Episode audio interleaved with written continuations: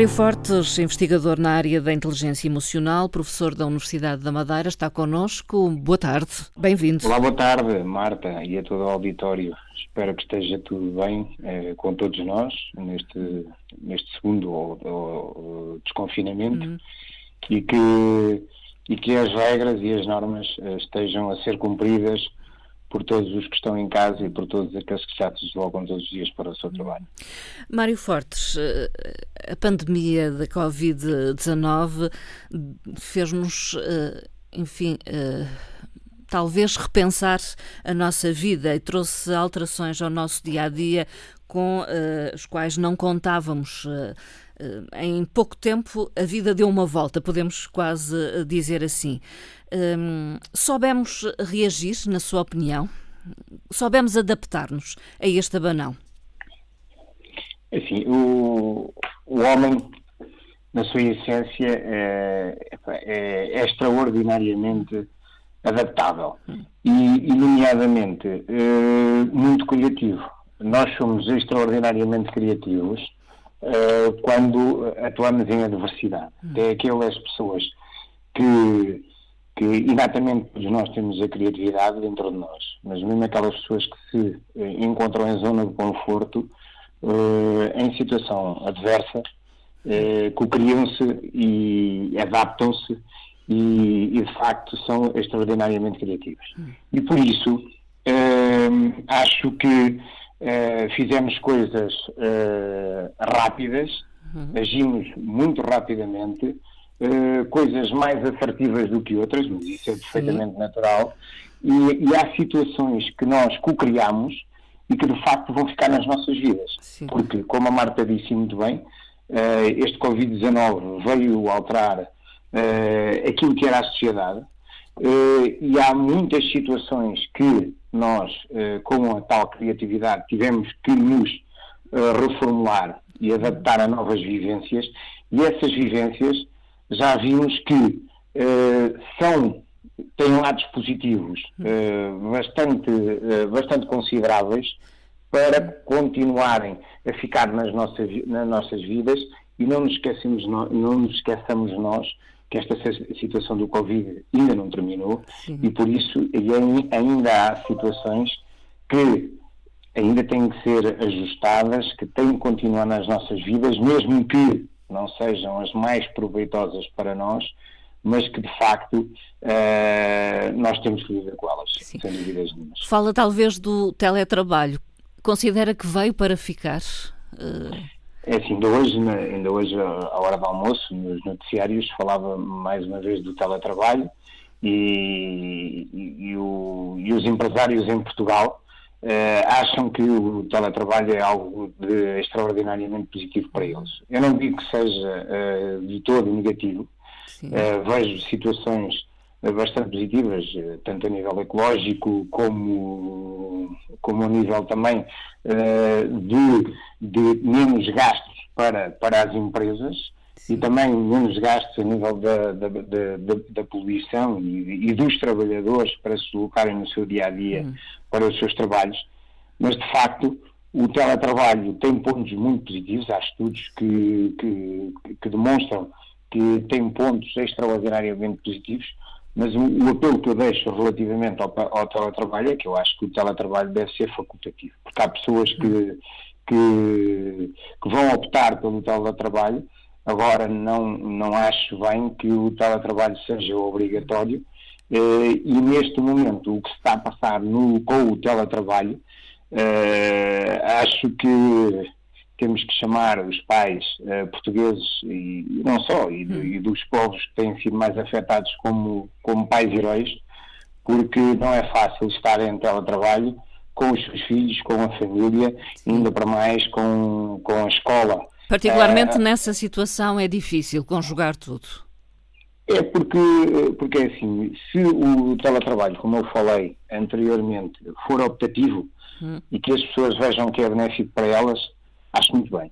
Agora, quando é um teletrabalho que é obrigatório eh, e neste momento foi necessário mediante a situação do Covid e neste momento ainda continua a ser, a ser necessário porque, como sabemos, uh, só uh, o pré-escolar e o 11 e 12 ano é que estão, é que estão a, a funcionar.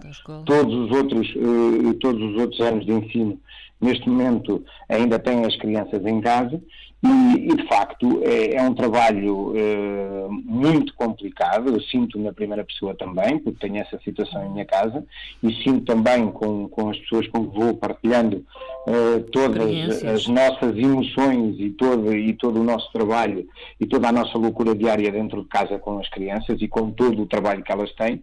E, de facto, neste momento não é, não é nada que seja uh, grandemente vantajoso a não ser o continuar do labor eh, que todos nós temos que fazer para garantir os nossos ordenados e para que também as instituições não fechem.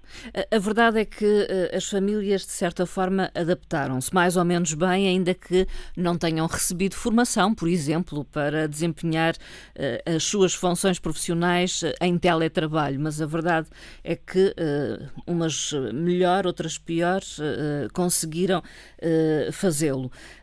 Isso refletiu-se de alguma forma nas relações familiares? tornou o espaço familiar mais conflituoso, mais difícil, digamos, de gerir trabalho e vida familiar? Ou pelo contrário? É, é assim, há, quando diz que as famílias adaptaram-se, as famílias tiveram que se adaptar. Sim, foram, foram forçadas a, isso. adaptarem-se. Eh, porque muitas das famílias têm condições muito precárias em suas casas, tanto a nível uh, do tamanho das casas onde vivem uh, e também das condições uh, físicas das mesmas, e, e, temos agregados familiares muito, muito grandes em casas muito pequenas e de facto isso não, não, é, nada, não é nada fácil e, e essa situação foi mesmo obrigatória e não sei se podemos falar em adaptação hum. ou se podemos falar em obrigatoriedade e no, no, no tem que ser e, e ponto hum. final. E por isso é que eu acho que há situações muito complicadas, há situações de conflito familiar, há situações de rupturas familiares e nós vamos ver quando isto começar a abrir tudo o que é que isto vai acontecer. Hum. Há muitas famílias que estão confinadas porque, porque, porque têm que estar, mas que eh, de facto poderão estar a passar uh, situações muito graves, tanto a nível uh, da sua relação familiar, como até a nível uh, da alimentação, dos próprios rendimentos e de tudo o que, o que gera à volta do, do, agregado familiar. E indo mais diretamente àquilo que me questionou, sim, há, há, há fatores positivos relativamente a tudo isto a nível familiar, também, uhum. considero que sim, porque eu estou convencido que uh, há muitas famílias que ganharam muito com isto, porque uh, conseguiram uh, agregar esforços e conseguiram ser uma família muito mais unida e com, e com outro tipo de tempo para estarem juntos e para se conhecerem melhor, frutificarem os seus laços familiares, e depois todas as outras que, que já falei, que se calhar os pontos não são tão positivos, porque de facto aquilo que está a passar em nossas casas é, um, é, é extraordinariamente complicado. É exigente. Porque é muito exigente e são muitas horas de trabalho. São horas de trabalho infindáveis para as crianças, são horas de trabalho infindáveis para os pais. Há muitos pais que têm obrigatoriamente que estar 8, 9, 10 horas ligados aos computadores.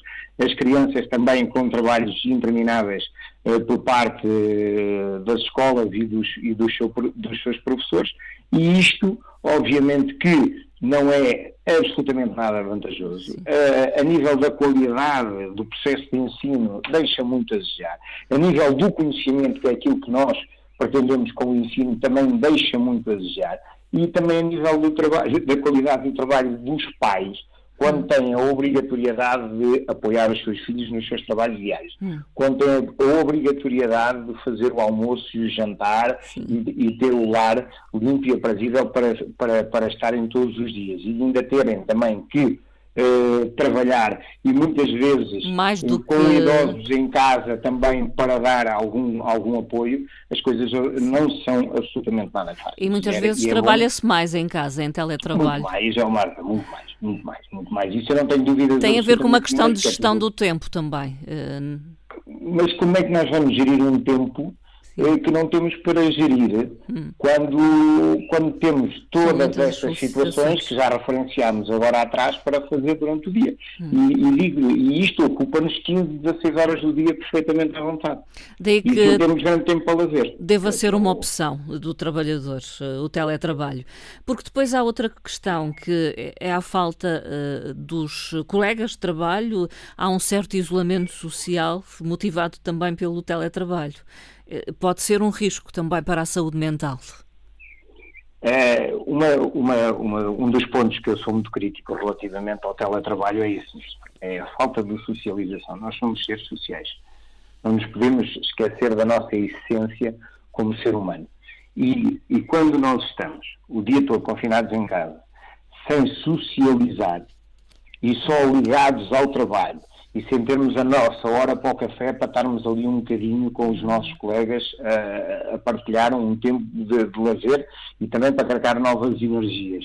Quando não saímos de casa o dia todo, quando não vimos novas pessoas, quando estamos todos os dias numa rotina diária eh, que é doentia, que é doentia, os problemas eh, emocionais e problemas psicológicos e, e, problemas mentais vão começar a, a aparecer e e vai pôr em causa o sistema da sociedade. Hum. E é isto que eu, que, eu, que eu alerto para a tutela, eu alerto para os patrões, eu alerto para as próprias empresas, o que é que nós queremos com a nossa sociedade. É por isso que o teletrabalho tem e vai ter, sem dúvidas nenhuma, e já não há, não há marcha atrás nisto, um, um lugar nesta sociedade do século XXI.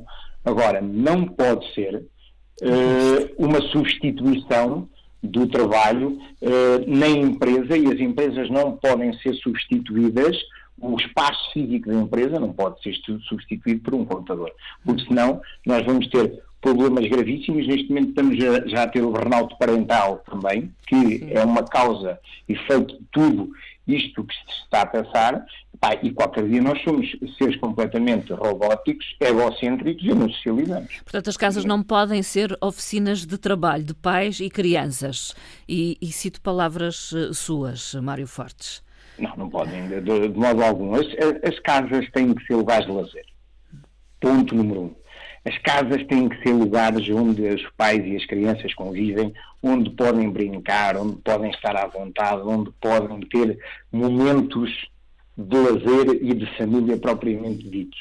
Quando as casas são oficinas de trabalho, já estamos a adulterar tudo o que é a casa e tudo o que é a família, porque nós não podemos transportar para a nossa família, e há problemas e, e há estudos uh, uh, que, que o dizem também, que um dos pontos fulcrais do teletrabalho não ser algo de extraordinariamente uh, importante para a nossa sociedade são os problemas que o teletrabalho acarreta mediante o fator familiar também. Uhum. Porque quando nós temos que estar 12, 13, 14 horas à frente de um computador o dia inteiro em casa e não podemos estar a socializar com os nossos filhos que estão eh, ininterruptamente a pedir a nossa ajuda Sim. ou a pedir o nosso apoio, a pedir apoio, atenção. a nossa atenção, ora aí está, nós estamos aqui a criar rupturas de laços familiares que depois vão ser muito complicados de, de, reconstruir.